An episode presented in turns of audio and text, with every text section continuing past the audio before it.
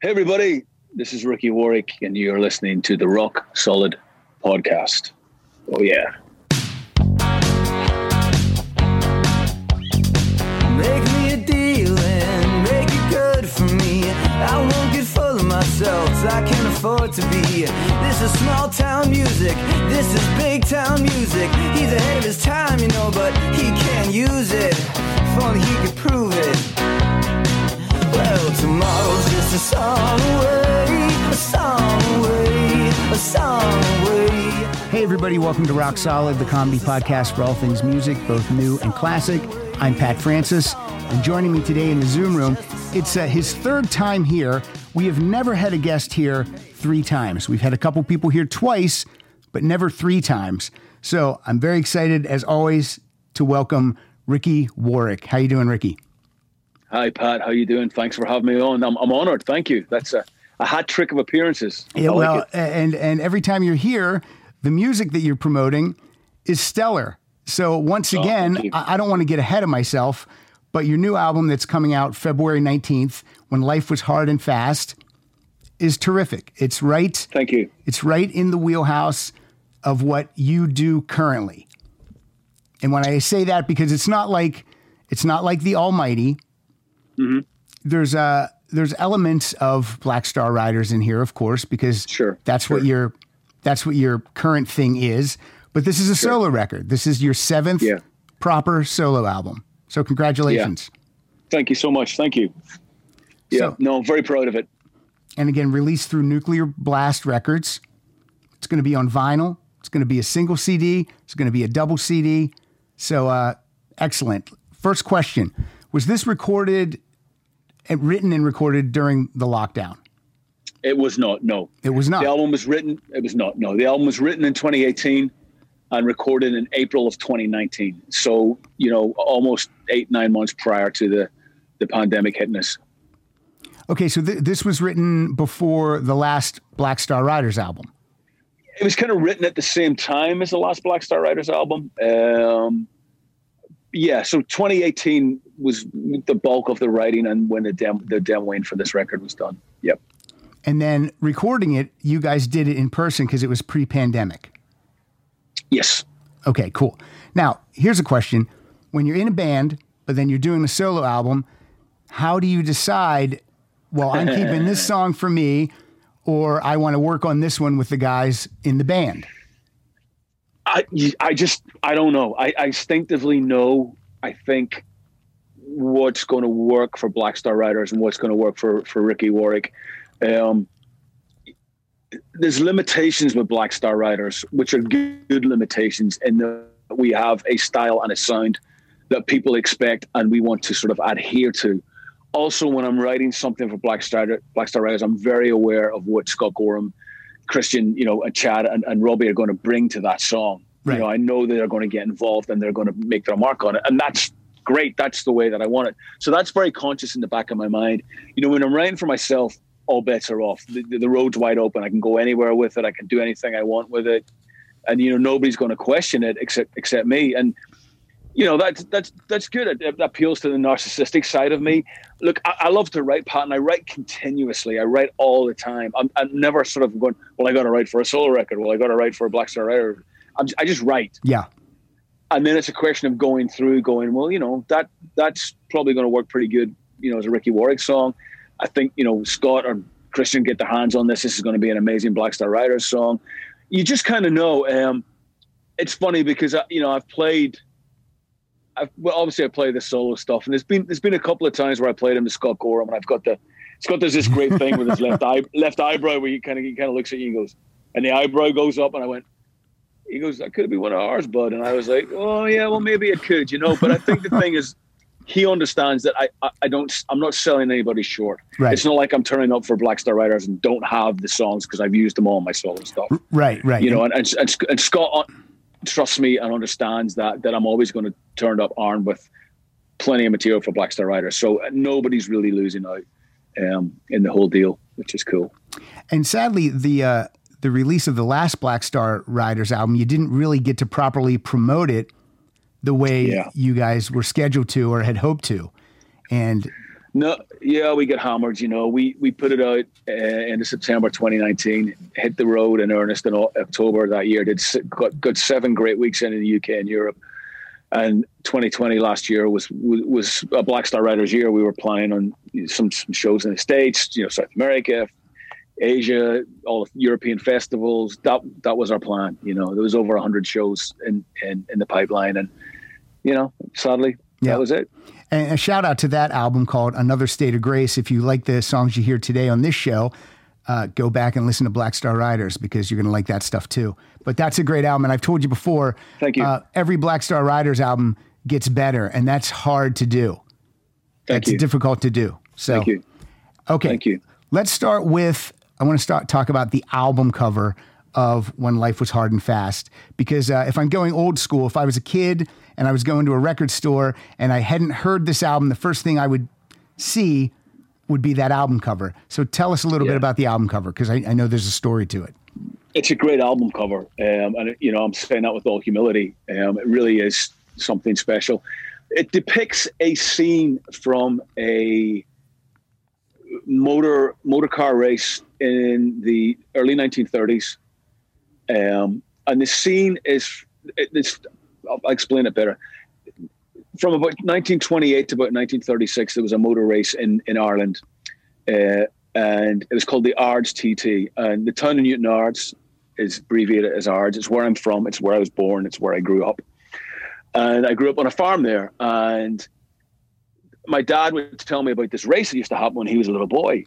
And I kind of became fascinated with it. And, you know, you're talking three, 400,000 spectators would come and watch this race from from all over the world, from all over Ireland.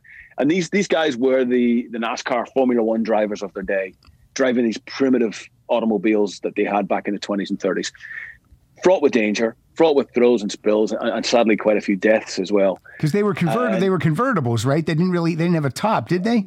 No, nothing. I mean, no health and safety. And those guys were wearing the old leather helmets and the goggles. Right. And it was a it was a road race, so they're not racing on a a prefabricated racing circuit. They're racing on roads. Yeah. So obviously, this, you know, you're talking 20s and 30s. The, probably the quality of the roads surfaces weren't that great. No. Potholes everywhere, all that kind of shit.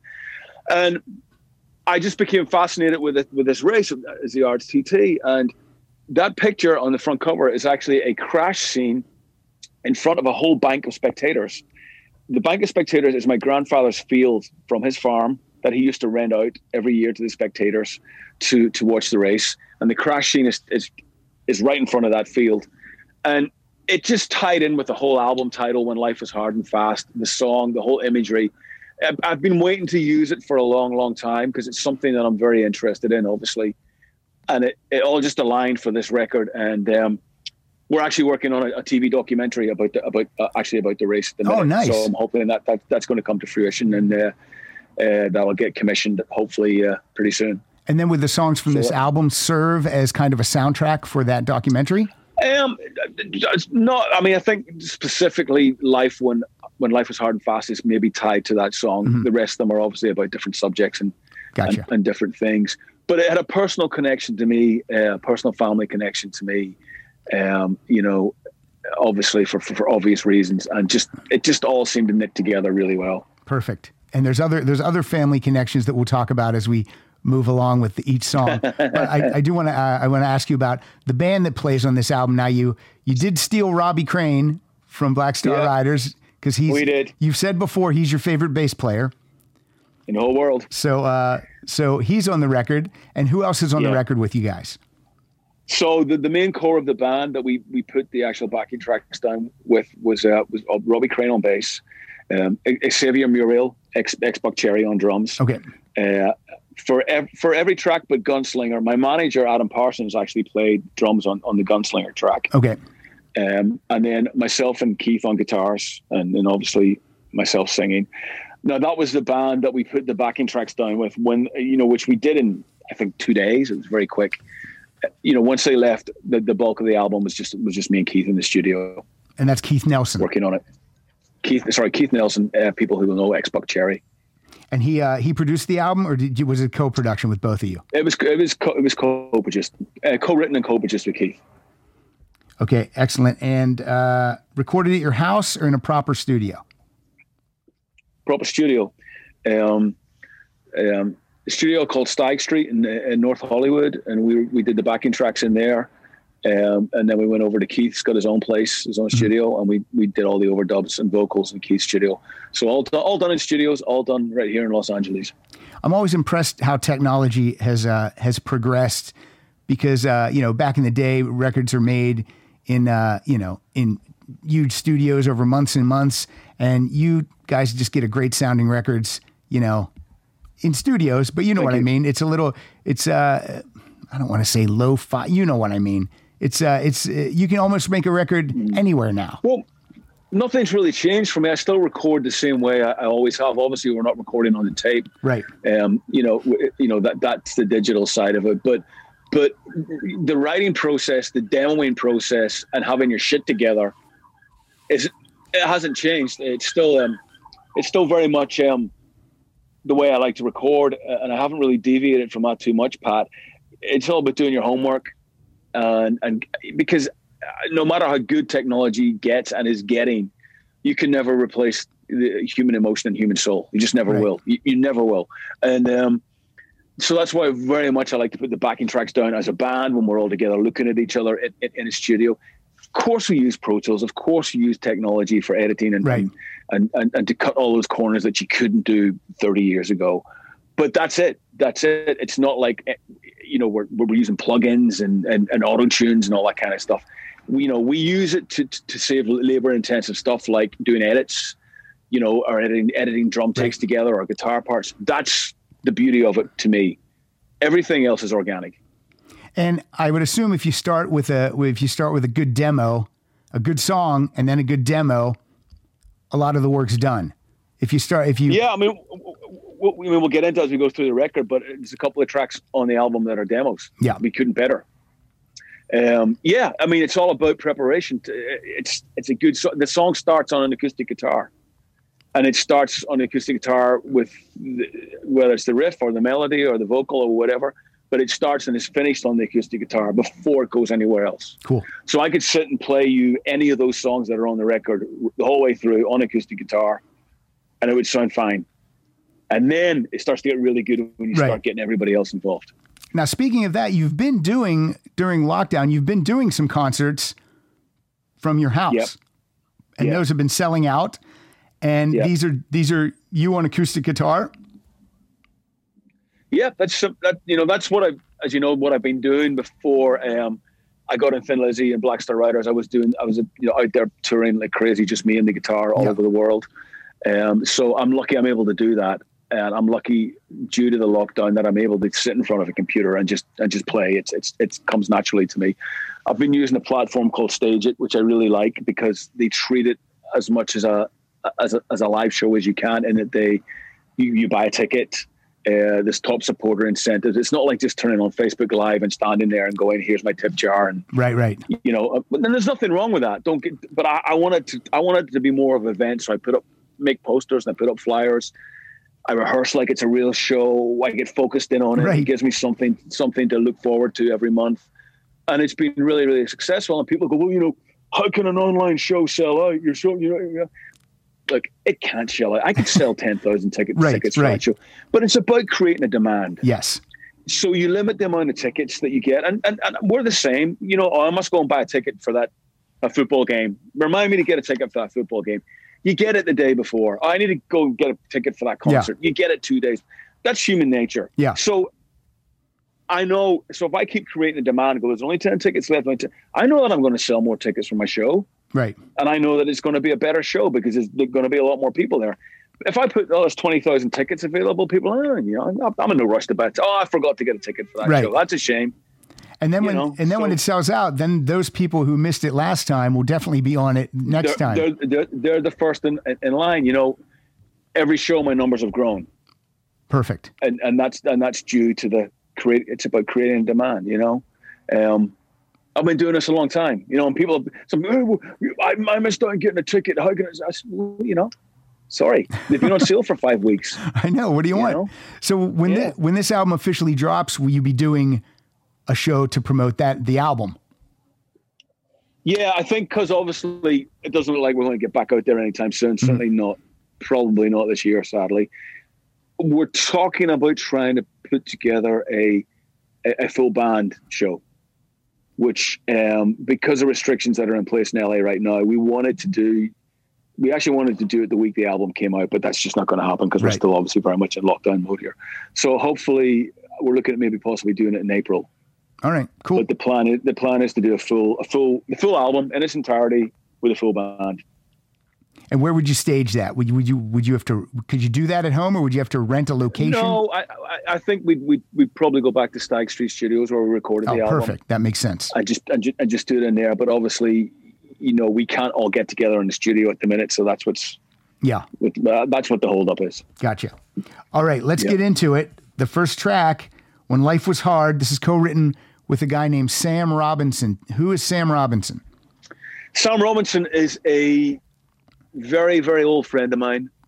We're both from East Belfast in Northern Ireland. Uh, he's my brother from another mother. He people may have heard his name if you think his name sounds familiar. He co-wrote most of When Patsy Cline Was Crazy, my previous solo album with me. Sam is a great writer. Um, he has a couple of books published. A great historian, a very knowledgeable man. Um, great stories, and and we're just uh, we're- grew we grew up to you know we grew up together in East Belfast, and um, Sam, we were talking about the race. You know, I, I'll, I'll talk to Sam once, twice a week. And usually what will happen, we'll be talking about something. And then usually a couple of days later, some lyrics will land in my inbox.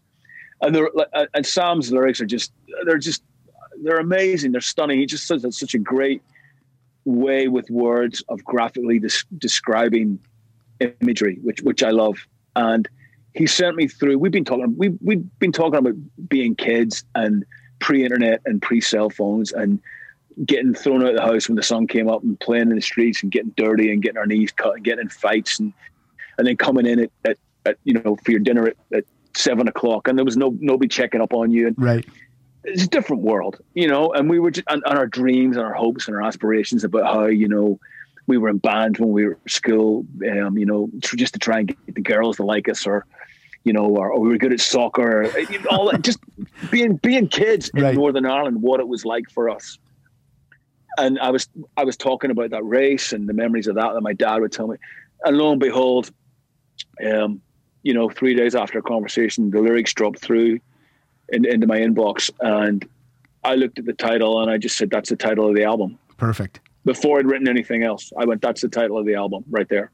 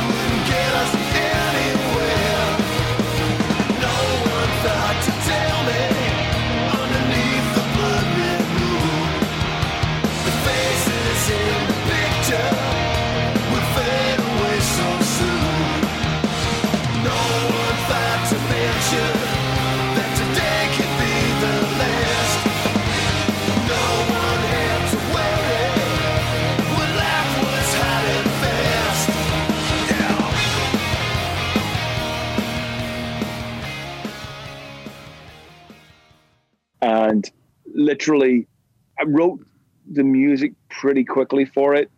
Um, took it into Keith, and, and, and Keith was great, and, and that he he said it's great. He said there's too much going on in it, and I said, what do you mean? He said there's a great story there. He said, but it's it's it's it's over elaborate, and and we simplified it, and then Keith put in a great for any music out there. He put in a great diminished seventh chord, which is a, bit of an old thin Lizzy trick. And there's, there's a great one in the boys are back in town, and Keith put this chord in the verse that just to me changed the whole dynamic of the song. And I also went back to Sam. I made a couple of little lyrical edits in his lyrics, and I said, "Is this cool?" You know, because phonetically, and I just want to streamline this so that somebody that lives in, in Boise, Idaho, will listen to this Yeah. and connect with it. It was a little bit too. You need to be from Belfast to get some of the colloquialisms, you know, that were in the lyrics. Right. And so I was like, no, absolutely. And we and we we reworked it, and probably the song, to be honest with you, we spent the most time on on the record because of the potential of what it was going to be. Yeah. I think we all realized that myself, Sam and Keith, and we spent a lot of time critiquing it and editing and, and, and working working on the chords and the melody and the structure of the song. And and yeah, and then we demoed it and it sounded great. And uh, as always, I use Joe Elliott as a sounding board for pretty much everything I do. Joe Elliott from Def Leppard, because you can't really argue with a guy that sold 150 million records, No, right? you cannot. so I, I, I, I sent it over to Joe as I always do. What do you think of this? And because Joe always tells me the truth, you know, and I love that. And, and I don't always agree with him, but at least I know I'm getting an honest answer. Right. He goes, he goes, he goes, this is great. He goes, this is really good. He goes, you want me to sing on it? And I was like, yeah. so you know, two days later, it comes back with Joe's amazing backing vocals on it, and just great. So uh, when Joe Elliott sings background vocals on this, he records those at his house and sends them to you. He does, yeah. That's where you, technology That's is where- yeah. great these days, and yeah, it really kicks in because obviously, again, geography's against this. So we will send him, you know, the files. Joe has a studio at his house. He does his part, straight back. It's great. Now, Sam, is he he's still in Belfast or is he in the States now? No, Sam's Sam's very much still in Belfast. Okay, so Yeah. this this was written this was written uh uh you know worlds apart. You two wrote this together. Worlds apart. Worlds apart. Yeah, worlds apart with uh, with a lot of common ground. Uh, you know, there as well.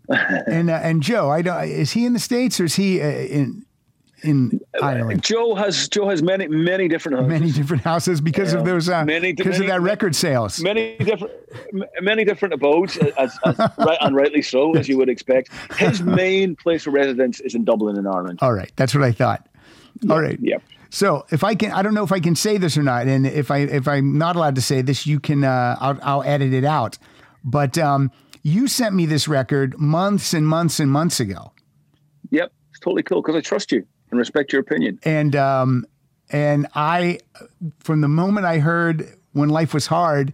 I just got like goosebumps. I'm like, oh man, this Thank is you. so. And I told my, you know, my wife's the only one I told. I go, and I go, you know that guy Ricky Warwick, and she goes, no. And then I then I have to explain because she doesn't listen to what I say, Ricky. And then uh, Yeah. and then I go, he just sent me his he sent me his new album. It doesn't come out till February. She she was like, that's really cool. And uh, so I've been listening to this thing for months, and I've just been I I just was kept waiting. Like, I'm when is this going to be released? When is he going to announce it so that uh, so that I can Yeah. start uh, getting no excited uh, about you know it. I, thank you I've, I've been sitting on it for two years and it's been Yeah. killing me I I can you know, imagine. I can, uh, because it's been killing me you know I, I, because and and we didn't change anything due to the pandemic pat it was always going to come out in February of 2021 because obviously last year we were going to be touring with Black Star Riders. So the pandemic didn't shift the, the, the dates or the release schedule. Um, it's just the way it works out because we have to plan when Black Star Riders, you know, and um, it's been killing me, you know, and, and I just can't wait for people to hear it and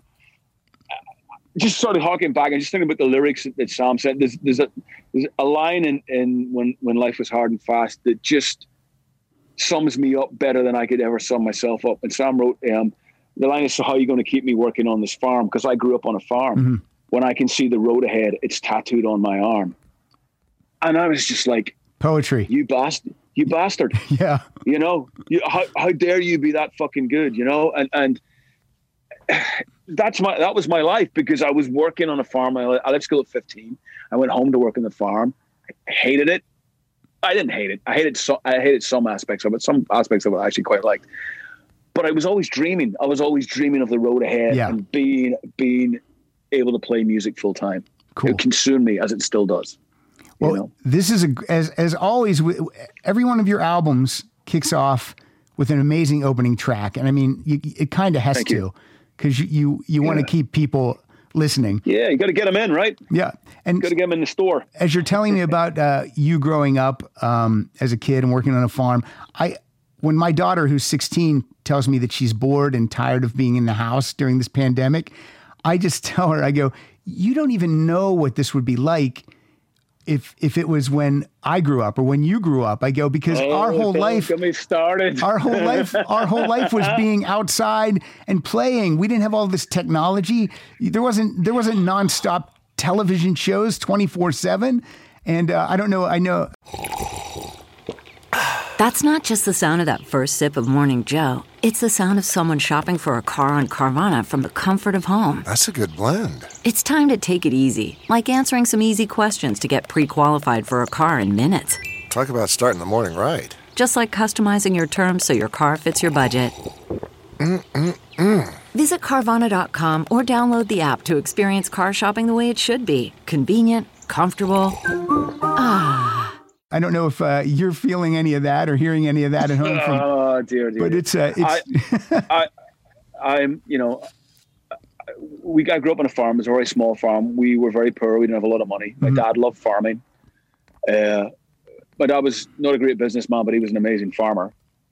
Um, and you know, he was he worked three six five a year, sun up, sun down, just passionate yeah. and I, it's it, it's hard for me blue, uh, from that blue collar working class thing. I'm very blessed in that I live in Beverly Hills in a nice place. The sun's always shining. Life is easy here, and my kids still complain.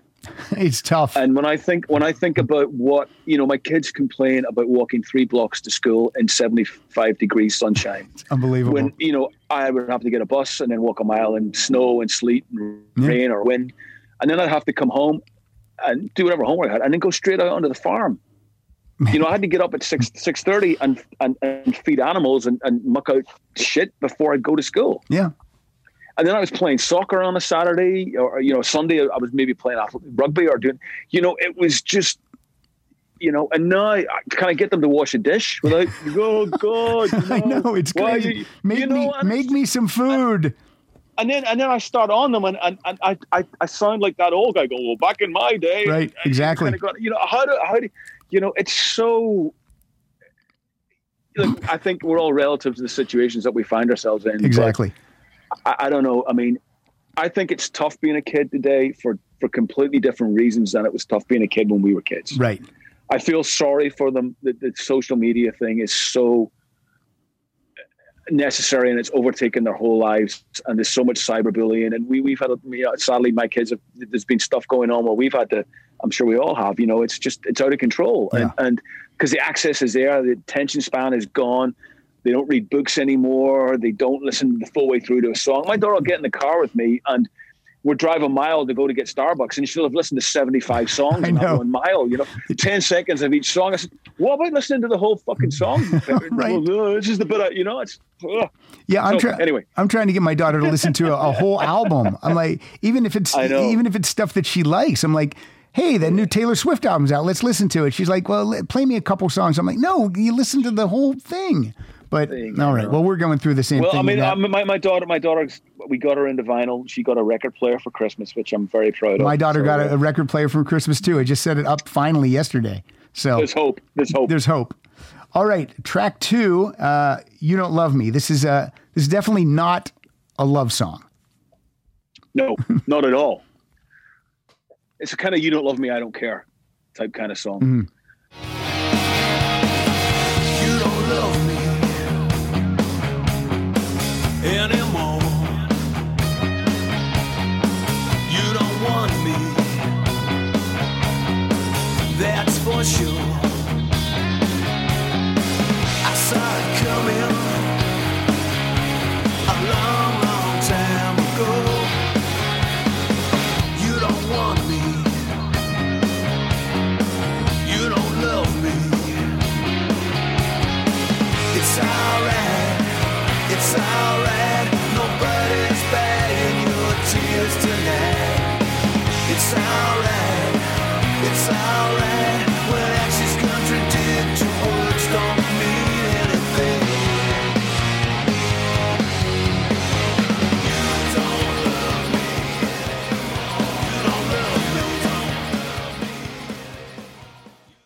I think it's really a direct attack at, at, at the naysayers, the, the, the people that, that, that have, have doubted me or doubted my credentials or or want to attack me without even knowing me. Um, and obviously, throughout my career, I've been in situations like that. Obviously, there's a lot of people um, have been very vocal about me being in Thin Lizzy, and I think it's really sort of saying, "You don't know me. Right. You know, you don't know me. You know my integrity. You don't. You don't. You don't. You know, you're not even trying to know me. You're not." So I think it's really just saying, you know, you know. Um, I think it's you know when actions actions contra- when actions contradict your words don't mean anything. You know, it's like it's just words. Yeah. You know, you know what are you doing? What are you doing with your life? What are you you know what are you you know you know what why why are you going on social media and spouting hate? Like if I don't like something, I'm not going to go on and go I really hate your song and I really hate you and Right. you're a dick and blah. Yeah, I just I want I just I don't like it. I'm not going to go and ragging up a person Yeah. That's amazing. better that- things to do with my Yeah. with, with with my energy. You know, Yeah, I'm amazed that uh, the people that will, take the time to write something negative and send it to you. I wonder if they take the same time to write something positive and send it to people also. They don't. They don't. because sadly, those people they get a kick out of being negative. The, the insecurities that they have by putting it on somebody else, it makes them feel good about themselves. I get hate like everybody that's in a band or makes music or, or, or creates art. I get shit every day from people. I get amazing stuff every day Yeah. that, that, that, that fills me with joy and happiness and validates everything that I'm doing. And it obviously, thankfully, far outweighs. But I get, I get stuff every day. You know, you suck. You know, you're. Blah, blah, blah, you I know? get, Ricky, I get it too, just from doing this show. Sure, you know, course, and you so you know, but I get like you, I get tons of, you know, the the positive outweighs the negative. But when you open up one of those negative ones, and you're like, really, you took the time to, to do yeah. this?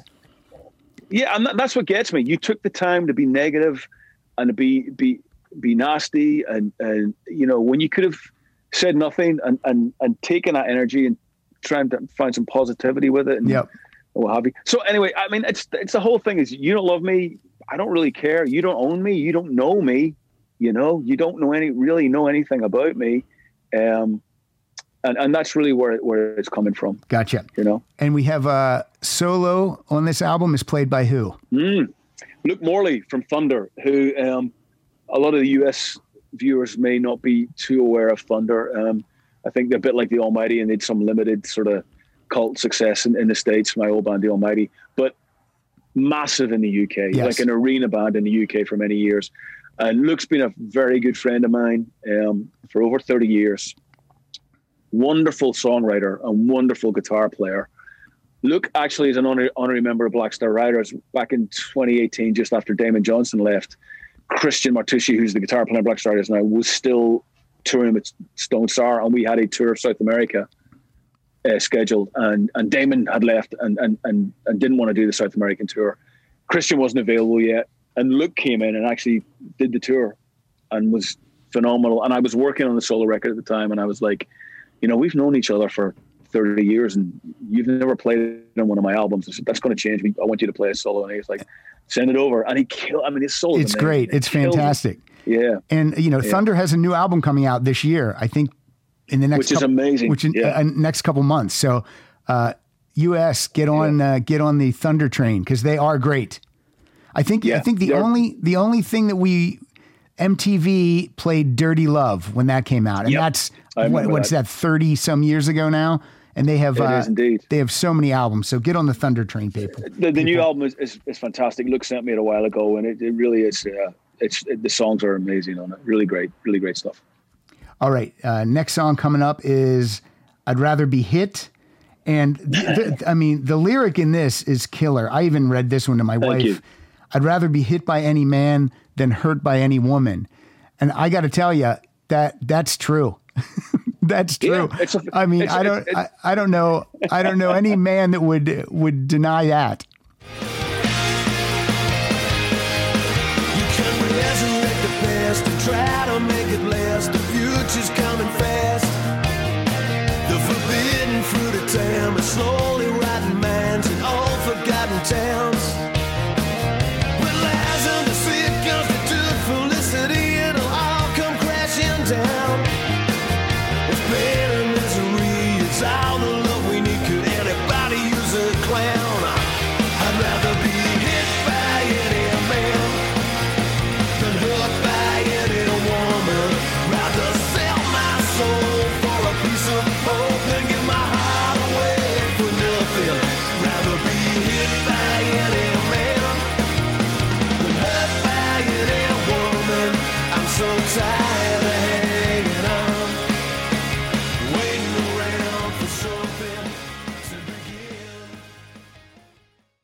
It's a metaphor, obviously, for a lot of things, and it, it's very it's very much used in a metaphorical sense. It could almost be a country title. It's got it's it's you know a country song title. It, has got that vibe to it. Um, you know, I think the next line is I'd rather sell my soul for a piece of hope than give my heart away for nothing. Yeah, and and that's sort of you know that's sort of saying you know yeah you know st- stick to your ideals. Um, you know, the song is a, a little bit political in that it was written the idea for it was written just after Trump got in, got inaugurated four years ago, and I feared for for humanity, and I think it, and I and I, think that that was that was it, you know. And I think um, I'm just trying to remember some more of the lyrics.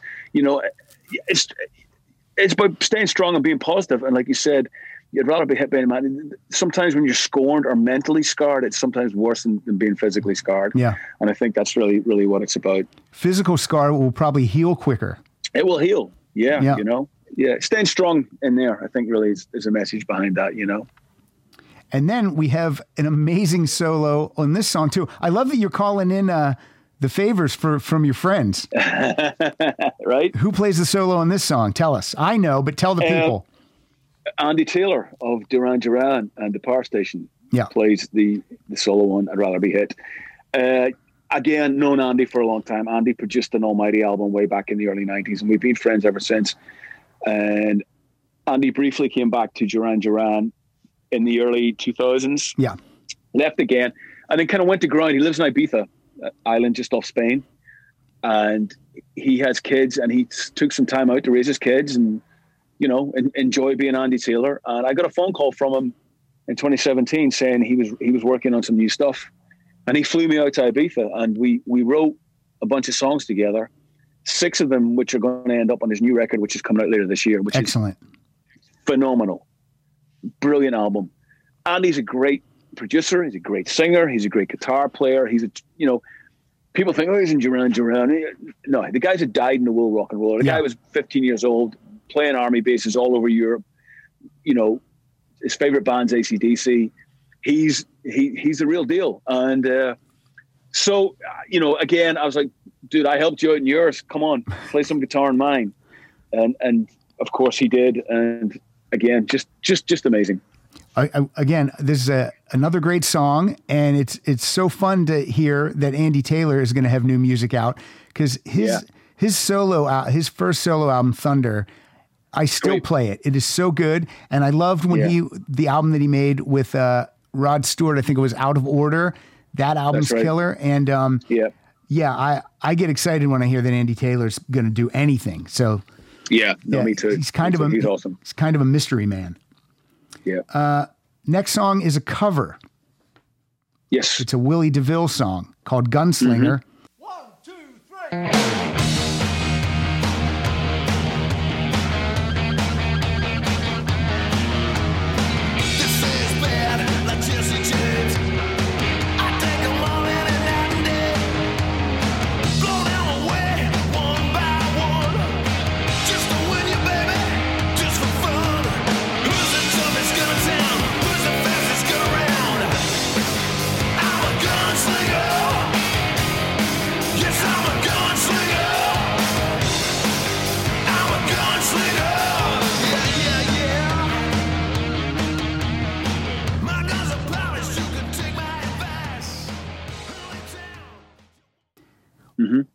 How what's your process when you go about choosing uh, to record a song that you didn't write?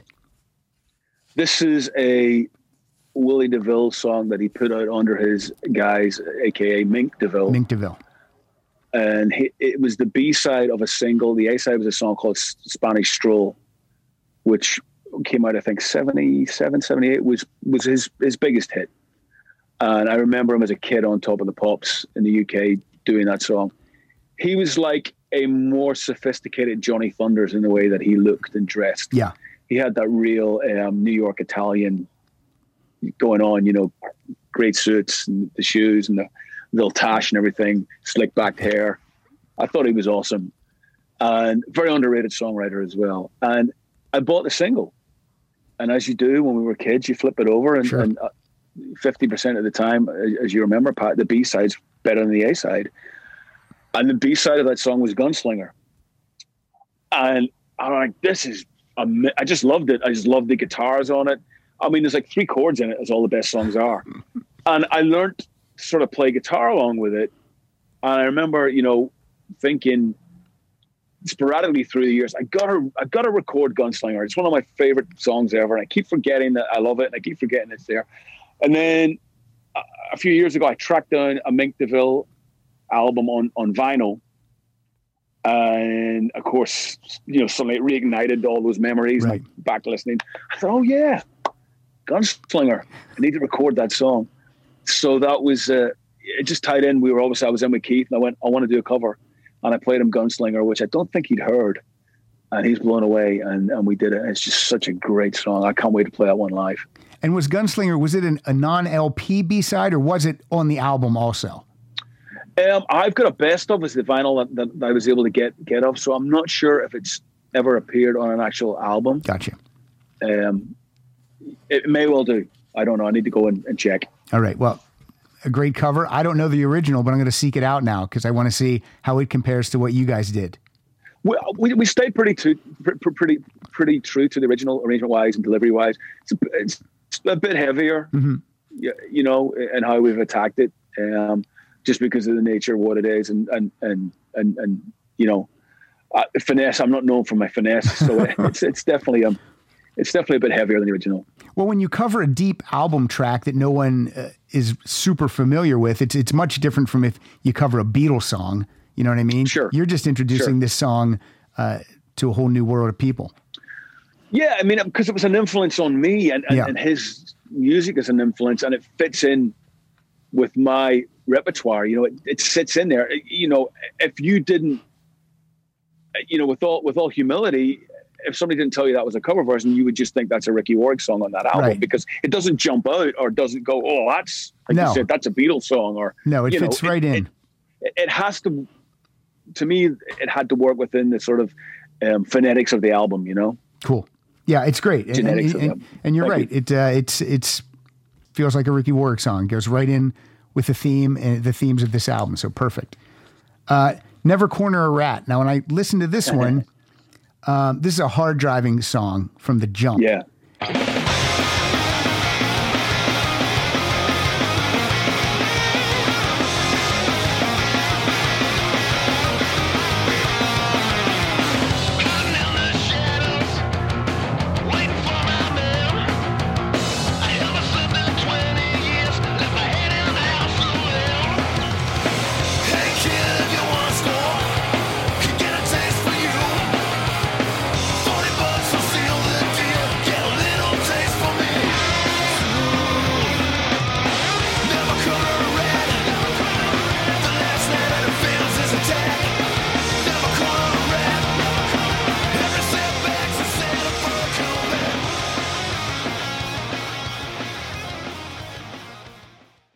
Just by reading the title, I thought "Never corner a rat." It made me conjured up like a gangster images, like that that kid's a Sure. rat. Or, but uh, Sure. what's the real story behind it? real story is uh, talking to uh, to to to a veteran who'd, who'd um, done a few tours in in Iraq uh, and having a conversation with him. Um, I met him, came to one, came to Black Star Rider show, and, and, and was just talking to him, and he was just talking about how he felt he'd been let down by his country after he came home, and and and wasn't given the help because this poor guy had definitely, um, you know, uh, post-traumatic stress syndrome, and, and, and, and was obviously a lot of demons in there, and and um, I was just struggling with, with normal, normal, life. Yeah.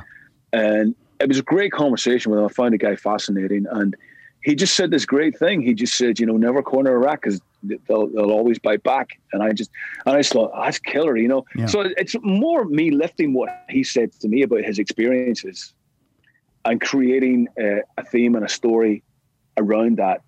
You know, a little bit of poetic license Yeah. um, you know, adding adding to it. But it was just such a great story, and I and, and, and you know, a, a sad one as well. But he was quite defiant that he wouldn't he wouldn't let it beat him, and I thought that was the never corner a rat thing, you know. That's good. I for most of my life, I I always thought that if you served in the military, when you came he, home, you were taken care of for the rest of your life. Yeah, I, I always I thought that's. I always thought that's how it was, and learning that that's not the case, and and learning it so late in life, like when I should have known Yeah. but didn't, is is kind yeah, of sad I, I was too. the same. I was the same. I was the same. It was actually, you know, a, a lot of it was, you know, Sam Robinson, who we're talking about. Sam's uh, one of Sam's boys, uh, served in the British Army and, and, and went to Iraq. And and there's a song called "Before the War" on the first Black Star Riders album, Yeah, and that was written, uh, you know, inspired by Sam's. Just dealing with what they see over there and the situations that they're put in, and suddenly they're back. You're back home now. Push that. There you go hang on a minute, I'm still having nightmares. Hang on a minute, I'm still ducking every time I hear a car backfire. I, I you know, I'm, I'm struggling trying to find a job. I'm, I'm drinking. I'm, you know, Yeah. that's sometimes the real war that these guys are fighting. You know, it, it's, it's the one up there when they come home.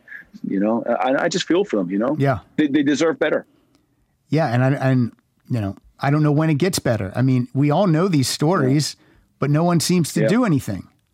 It's I uh, know, I it's know. tough. It's just like when I see homeless people. I mean, you know, I'll give them a couple bucks, but I know that's not doing anything.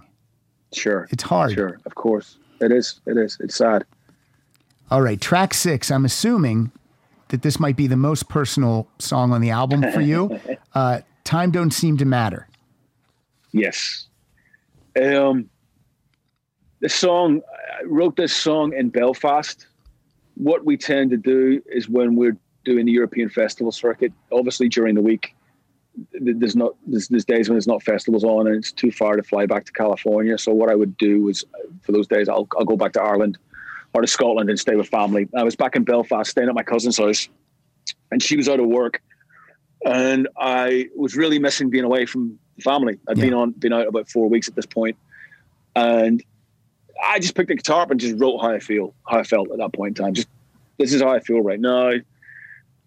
But it's going to be okay because when I come home, I'm going to be home for six weeks and I'm going to get to spend every day with you uninterrupted. And if we want to go to the movies, we can go to the movies 20 times a day, you know, and that, you know, so not the, not the, uh, not the quantity of time, but the quality.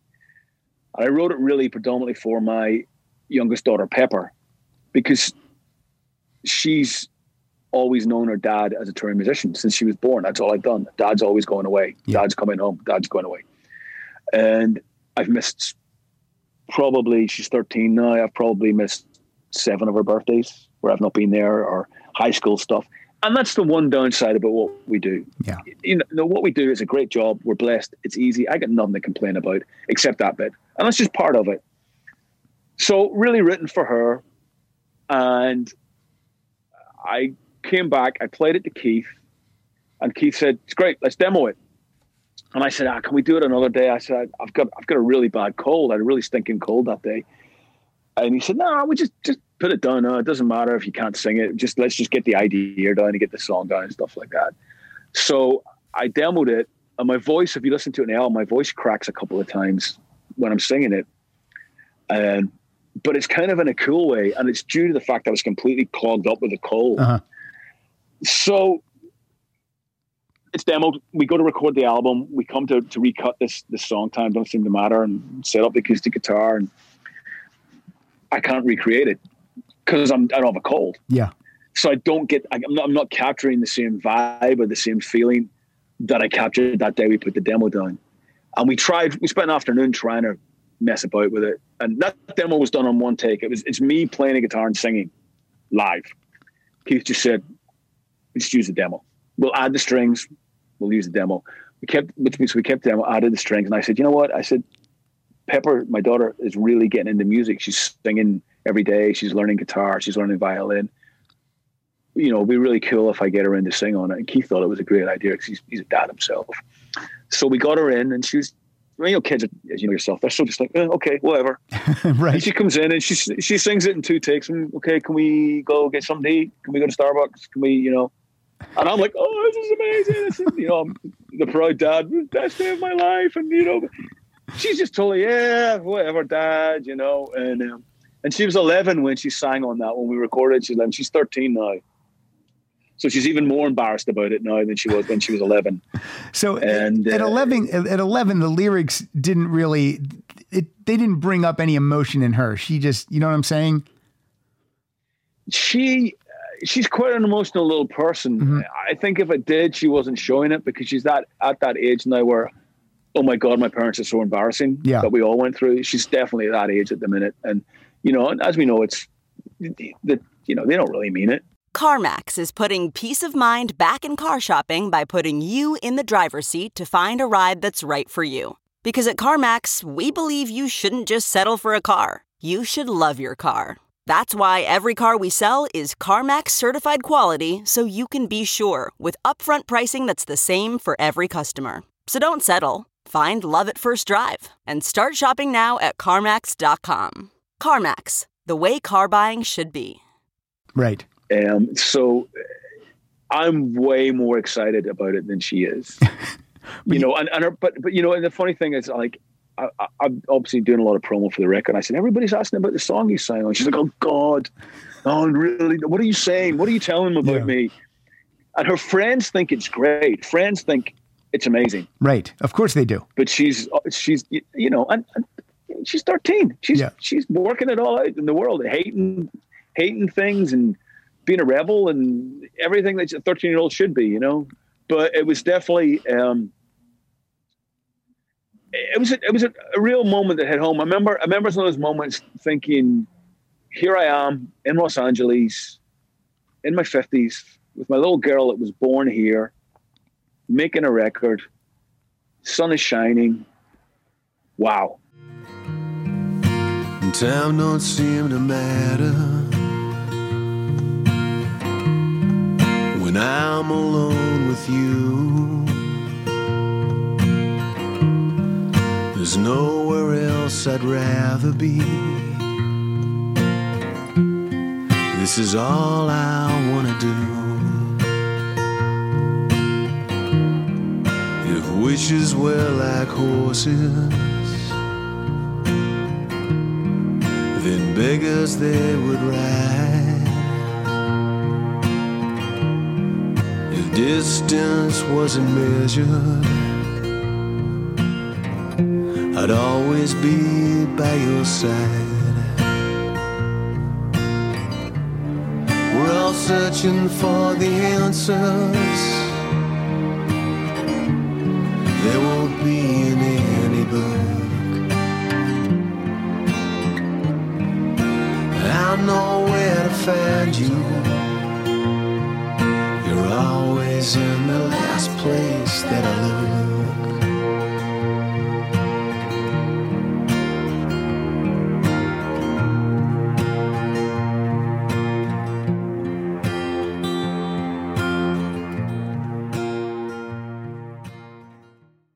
You know what's great? In four more years, she's going to be so proud of this song and she's going to be telling her friends about it.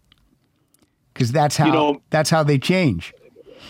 it is how they change, you know, because I've obviously got two other daughters that are growing up, and and, and so we- we've been through it. I know what's coming. I can It's almost playing out by the book now, you know. But she's still really into music, and it's great. And what I do, I, I do two things as I've got older. I wear contact lenses, and obviously I take them out at night. So strategically, I put a pair of glasses in each room in the house because you're always losing your glasses, as you know yourself, Yeah, I got him on right now. I do the same thing with acoustic guitars. I have acoustic guitar in every room of the house because you never know when inspiration's going to hit. And they're like, oh, where's my guitar? It's in the case. And blah, blah, blah, blah, blah. Three of my guitars are now in her room. There you go. You know, Yeah. I go, where's that? Oh, you know, Pepper. And it's great. So, But you're so excited that it's in her room at the same time. Course I am. You're you know? bummed that it's But not in your room, but you're kids- excited where it never, is. Kids, kids never put anything back. So, you know, uh, you know, but so what, I, I'm like you said, I kind of want to tell her off, but I'm kind of secretly very, very proud and happy she's being, uh, she's being creative, you know? Well, it's a really great song and I know she doesn't want to hear Thank it, but you. you, you can tell her that uh, that I love it too. Oh, thank you. I will. All right, Fighting Heart, uh, written with Keith Nelson. This Yep. this is the one that sounds like Black Star Riders to me. Right. Okay. Uh, yeah. I mean, I, mean, that's it's- just to my ears. Got your name tattooed on my chest. Well, I was never blessed with common sense.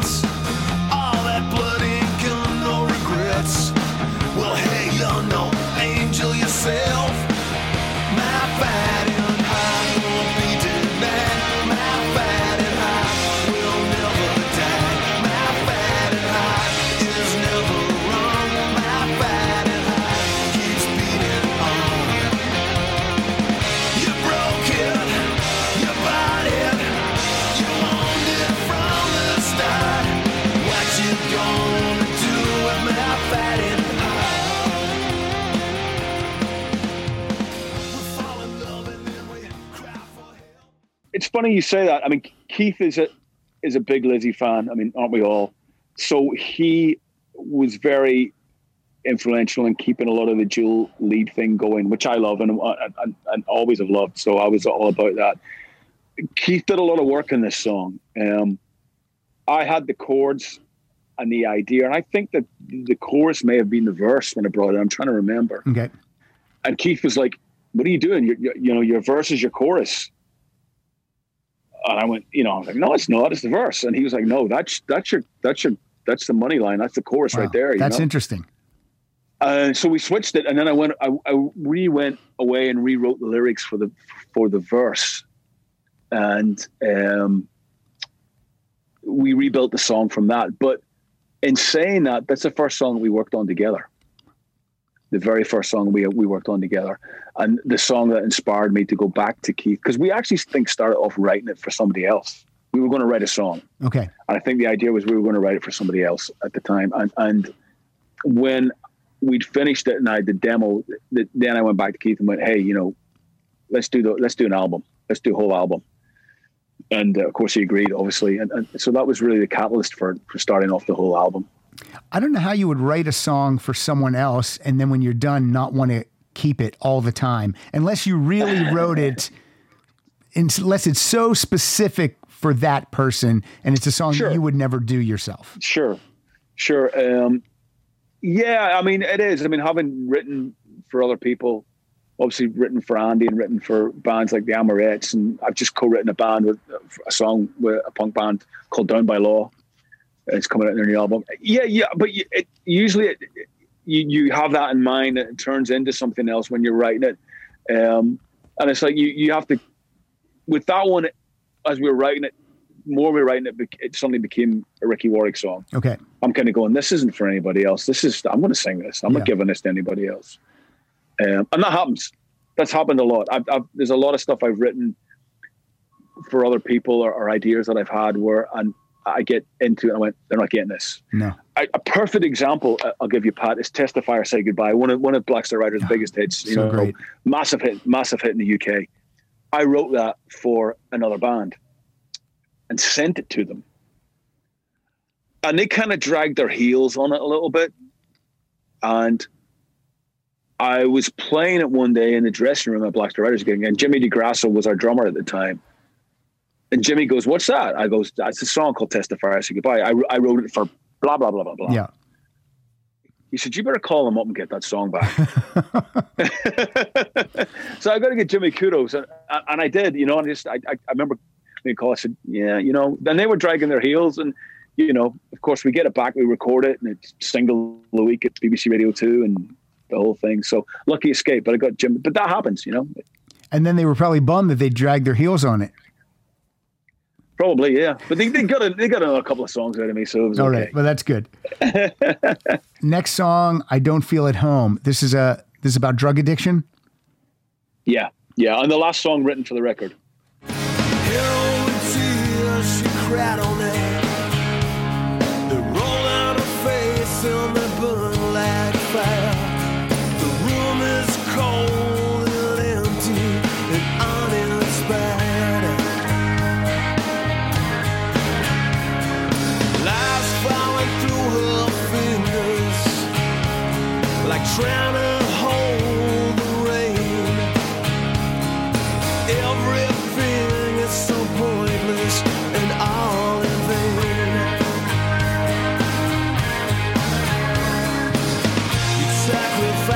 myself in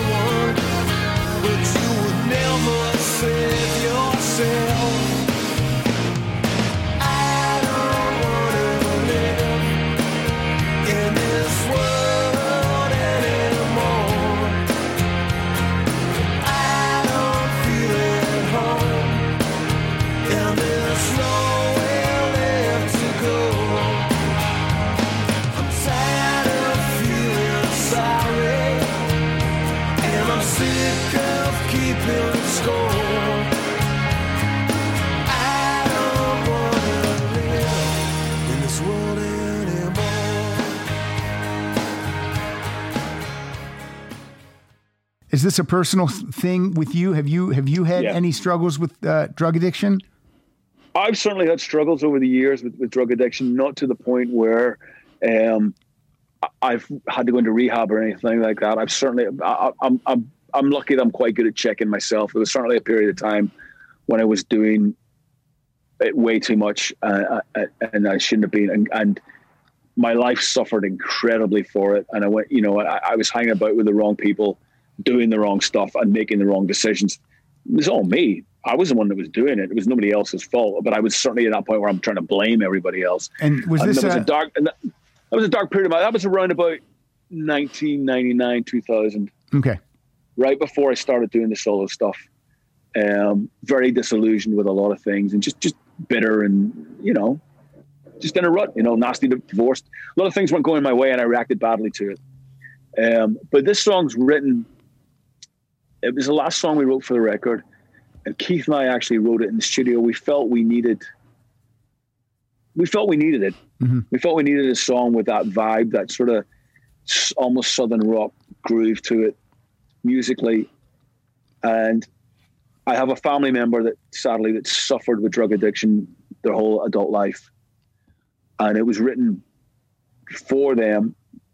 Um, and it was written about them, but it was almost written with a little bit of a wider scope as well that it could be about anybody that's going through that. But I based it on what I've seen my relative go through for the last 25 years. And has that relative uh, made it through? He no, he struggles with it every day, Still. and, and he you know doing pretty good right now. Um, but that's been the case their their whole adult life. Good for a while, you know. It's been tough, and it's been very tough on everybody that's been around him, because it just as you know, it you know. It, that does just doesn't affect the person that's, that's having the addiction problems. It affects everybody that's involved with that person, and makes life extremely hard and uncomfortable. And um, you know, it's a, it was a cry for help, and, and and you know, I don't feel at home in this world anymore. Um, you know, I think that that, that was it. It's just the, the not fitting in, the numbing of the pain, the disillusionment, the feeling the whole world's against you. Um, you know, try, you know, afraid to ask for help, all that, all that stuff. I like your songwriting because um, you know rock and roll can be looked at as just frivolous sometimes, but you always Mm. dig deep with uh, with lyrics and and things that you want to convey. So that's cool. It's there. It's it's the, thank you. It's therapy for me, Pat. I mean, it really is. It's it's my diary. It's the way for me to deal with my own demons and my own inner thoughts. I'm not very great. I, I express myself better when I'm writing lyrics than I do in any other sort of form, and and it, it really is. It's it's total therapy for me. What's great is some people don't even have that outlet, so at least you know that you have this to Yeah. to get out these emotions. And also, uh, just from uh, knowing you, you you don't you've never seemed like a drug guy to me. You've you've always seemed like uh, have a couple beers after a show type of a guy. No, But, but I wanted to ask that because I because of because I felt like you know this was about drug addiction. I, I, I party partied pretty hard and and and, and um, you know up until 15 16 years ago Uh-huh. I would still I would still party quite hard on occasion. But but I always I, I'm one of the lucky ones. I don't have an addictive personality and, and I never let it affect my work. I knew if I had to be somewhere or something to do the next day then I wouldn't I was one of these guys where I would I, I see I, I could I would go crazy for a couple of months. I mean crazy you know really really crazy. And then not touch anything for six months. Nothing nothing. I've never smoked. I've never smoked in my life ever. me neither. But Nothing. But I've not. I'm the same. Uh, well, you know, I've smoked tons of marijuana, I've never um, even done and that. I've, and I've probably I've probably taken I've probably taken every other drug available that's out there. But I've never smoked cigarettes. I mean, I would be sitting in the back of a tour bus and out of my mind on coke or speed or, or, or something like that, and somebody passed a cigarette. I'm like, no, I'm not taking those things. Will kill you. You know, I'm, I'm you know, after Right.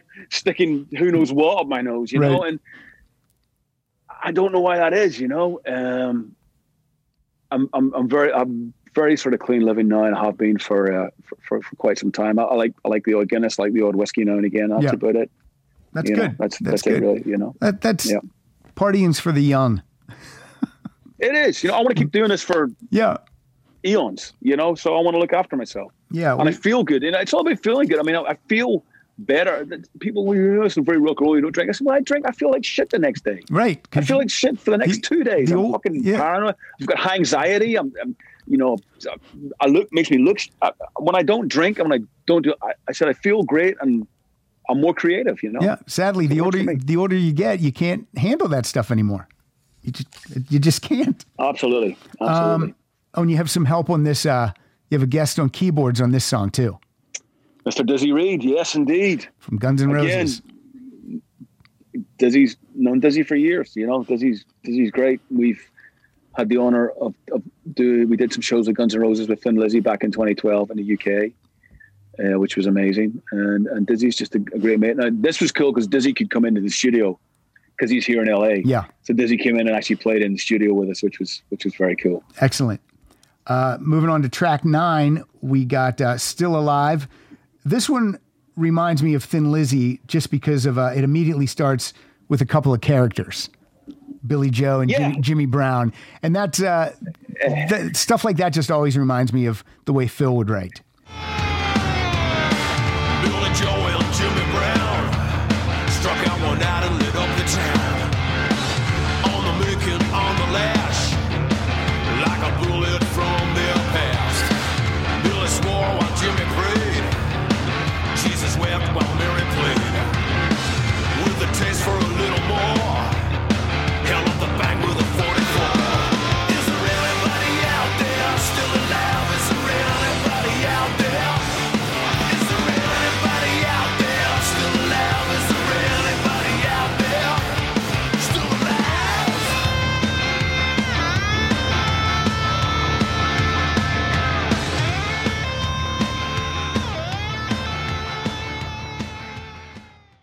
it's that poetic license thing. It's like I, I think the I think the song was inspired by the movie Hell or High Water. I think I'd watched that and thought that was great about the the, the two uh, the two bank robbers down in Texas, Yeah. modern day bank robbers. Great movie. And I just thought a great story, and I just thought a bit of poetic license. So vicariously wanted to to, to, to be the outlaw because I love westerns and old westerns. I've just always have, and just taking that and and, and, and conjuring up this this idea of I love road trips. I love you know just being on the run.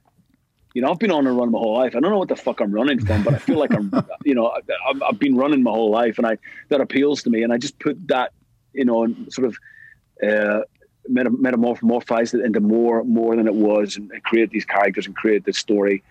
And Keith is a great slide guitar player. Keith Nelson's a great slide guitar player, and uh, um, I had to let him loose on, on, and that was the song to do it. And you know, I, I I played him some Rose Tattoo. I said, play like Pete Wells from Rose Tattoo. He said, yeah, no problem. You know, so See, Rose Tattoo, another band that uh, is lost on the U.S., but another great Mm. band. amazing. Yeah, yeah. I mean, people will probably know it from Guns N' Roses covering, you know, Nice Boys. Right. Um, Don't play rock and roll, um, which is a Rose Tattoo song. Uh, an Australian institution Yeah. and a great band. Um, when you finally get to go on the road, whether it's solo or with Black Star Riders, and you have to leave home after being, you know, in lockdown for this long and being so close with your family, it's probably going to be more emotional than any other time you've went on tour. I would think. we were just talking about that the other day. My wife and and Pepper we were in the car, and I was sort of saying, you know, I haven't played a show now in almost 15 months, and it's probably going to be another eight or nine months before I play a show. Yeah, realistically, Realistically. I, I think a lot of people aren't um, aren't being realistic. Like I go on bands' No. websites and they have like shows booked for April. I'm like, "Tho- those aren't going to happen. Come on, guys. No, So- no, they're not. You know, it's just, you know, I, I'm I have some shows booked in the UK for April and May, which I booked a while ago, Yeah. and you know, they ain't gonna happen. They're just not. It's just, you know, and I'll move them, and that's just the way it is. But I think that people just think we're going to get the vaccine, and you just flick a switch, and everything will will be back to normal. Yeah. it's going to be slow. We'll get there, but it's going to be slow. Yeah. and, and I've accepted that. You know, I'm not pissed off about it. It just is what it is, and I want it to be like we all do. I want it. I want to play in a safe environment. Um, so if it takes eight, nine months, a year, that's what it takes. And I don't even know when a guy like you and I will get the vaccine because we're we're at that age where we're not we're not so Sure. old you know, and where it's in good Yeah. health. So, you know, it, it, we we might not get a vaccine for a while. You and I. Well, that's it, you know. And, and again, who knows if you're going to need, you, know, you might need that to travel. You Yeah. might need that to go, you know, who knows? Yeah, So and again, I just, I'll just, you know, I'll just, just roll with it. And, and, and when we're good, I'll be ready to go. But yeah, it's going to be weird leaving. I've been home, being home. I've never been home this long in my life before, my Yeah. adult life, you know. And it's been, it's been amazing. It's been really, really good. It's been, I've really enjoyed it.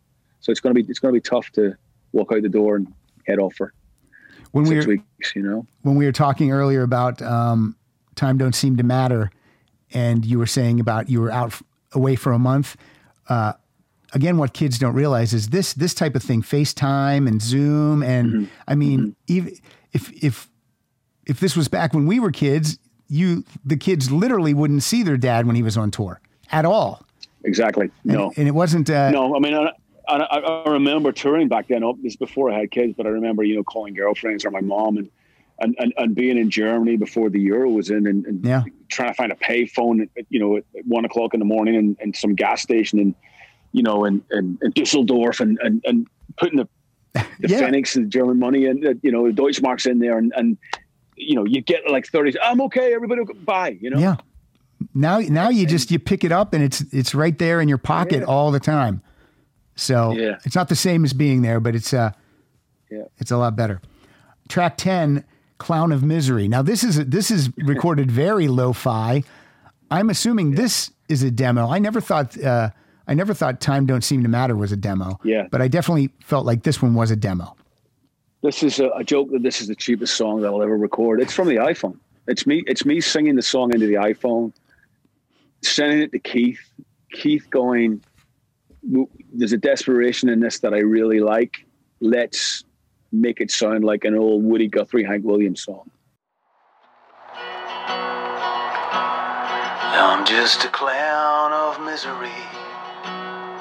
Everyone laughs at me. I'm not trying to be funny, but I still make 'em all smile. I'm a sailor lost at sea. No one to rescue me. They all cheer and applaud as my ship goes down. Vagabond, a dreaming, drifter, a fool. I'm not waving, I'm drowning.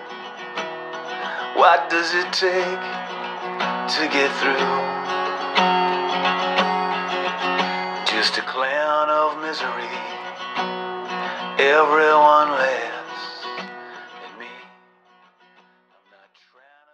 Just taking that iPhone and and and, and distorting it, almost making it sound mono, that old crackly, you know, '78 record sound from back in the day, and that's it. But the actual, you know, the whole thing is just me. It's the it's the iPhone. Simple as that.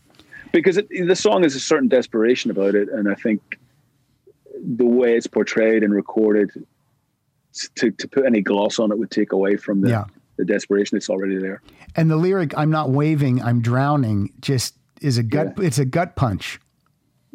Yeah, It's, you know, uh, it's the whole thing. Is is I, I think it's the the performer's curse that you know if you have a shitty day or things aren't going away or you've in an argument with somebody, you still have to get up on that stage and you still have to put put on a show and entertain people because that's what they paid to come and see. So it's like you know, out front you're you're giving it all. Inside you could be dying or Yeah. falling apart, and you, you can't let that show. No. You know? Yeah, yeah. All right, we're coming to the end. Track 11, You're My Rock and Roll. And this one starts with uh is this a real phone call to Keith Nelson? Is this something you guys you guys No, uh, we, we we we staged it for Okay. you know rock and roll rock and roll liberty. That's Yeah. what it is. We we did we did it in the studio. We staged it. Um, yeah, I mean, a celebration of rock and roll. Simple as that. Of of a love for rock and roll. It's got that real glam seventies drum shuffle, glam rock shuffle going on in the drums. Big anthemic chorus. You know, rock and roll never lets you down, and it's sort of saying, you know, you've never let me down. Don't ever start letting me down it's just singing about the joy of music and the joy of life, the joy of living, the joy of playing music, listening to music, it's a it. it's a perfect album closer because uh, all those things you just Thank you. said And when you get to the, the end of this album, that's how you feel. So, bravo. Good job. Yeah, thank you. Thank you. Oh man, thanks a million. Thank you, Pat. All right, Ricky, that's it. So let's do some promoting Wow. for this thing. I know we got through the whole All right. thing. Um, thank you. When Life Was Hard and Fast comes out February 19th. 19th. Mhm. Uh, Nuclear blast. And you can pre-order it everywhere right now. And again, vinyl, Yeah, you know all CDs. these all these are things. Uh, you know all these are places that you can go to rickywarwick.com. There's there's links on there where you can pre-order. And Ricky's out there on Twitter at Ricky Warwick, and Instagram is Ricky Warwick Official. And again, like you said, website rickywarwick.com. And when I brought up when I brought up the tour dates that people had booked, I wasn't necessarily I didn't mean you specifically because when you said No, I know, some- yeah, but yeah. yeah, I'm just um it's just uh I do think it's going to be a lot longer before we have live shows and is. stuff. So you know, and we, we we all wanted to be safe. I mean, I, I really, you know, Uh, who really wants to go to a, a, a, you know a high intensity rock and roll show and make sure you're standing six feet away from the guy yeah. next to you? And, and, and it's, and you be, be concerned about yourself because you're gonna in the end you're gonna be like well if i if i got sick this wouldn't be worth it nothing would be nothing would be worth it if you got sick yeah. So- I mean, let's be safe. You know, Let, let's be sensible and let's be safe. You know, exactly uh, ricky you're always uh, a solid two words. Two words that should never go in rock and roll. No, sensible and safe. Uh, ricky i always enjoy when you're on the show. You're a solid uh, dude in person. And i can't believe i said the word dude but and you're uh, you just make you make music that i love. And i love that you you Oh, are thanks, continuing to fly the rock and roll flag. You know you so it's much, uh it's it's just it's rock and roll and uh and you. i love it so i appreciate it so i want everyone to go buy this album so ricky thanks so much and oh you know what Absolute I- honor. I always end with a play out song. Which one of the tracks would you like me to use as the play out song today? Oh, let's go. Let's go with "You're My Rock and Roll." All right. It ends the album, so it's going to end the show. Here it is. You're my rock and roll. Thanks, Ricky. Thanks, Pat.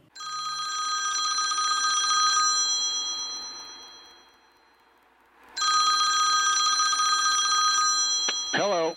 Hey, Keith, it's Ricky. Hey, man. Hey, bro, I just wanted to say we've come a long way since Jerry Lee. Rock and roll ain't dead, it's just lost its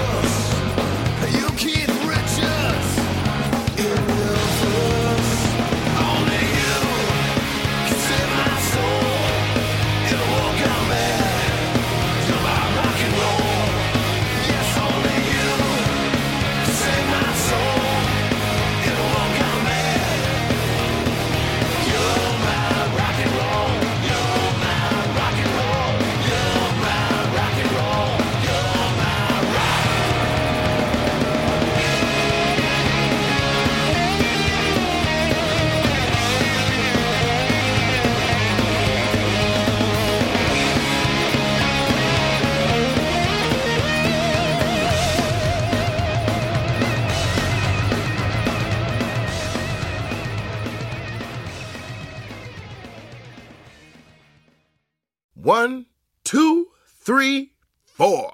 Those are numbers. But you already knew that. If you want to know what number you're going to pay each month for your car, use Kelley Blue Book My Wallet on Auto Trader. They're really good at numbers. Auto Trader.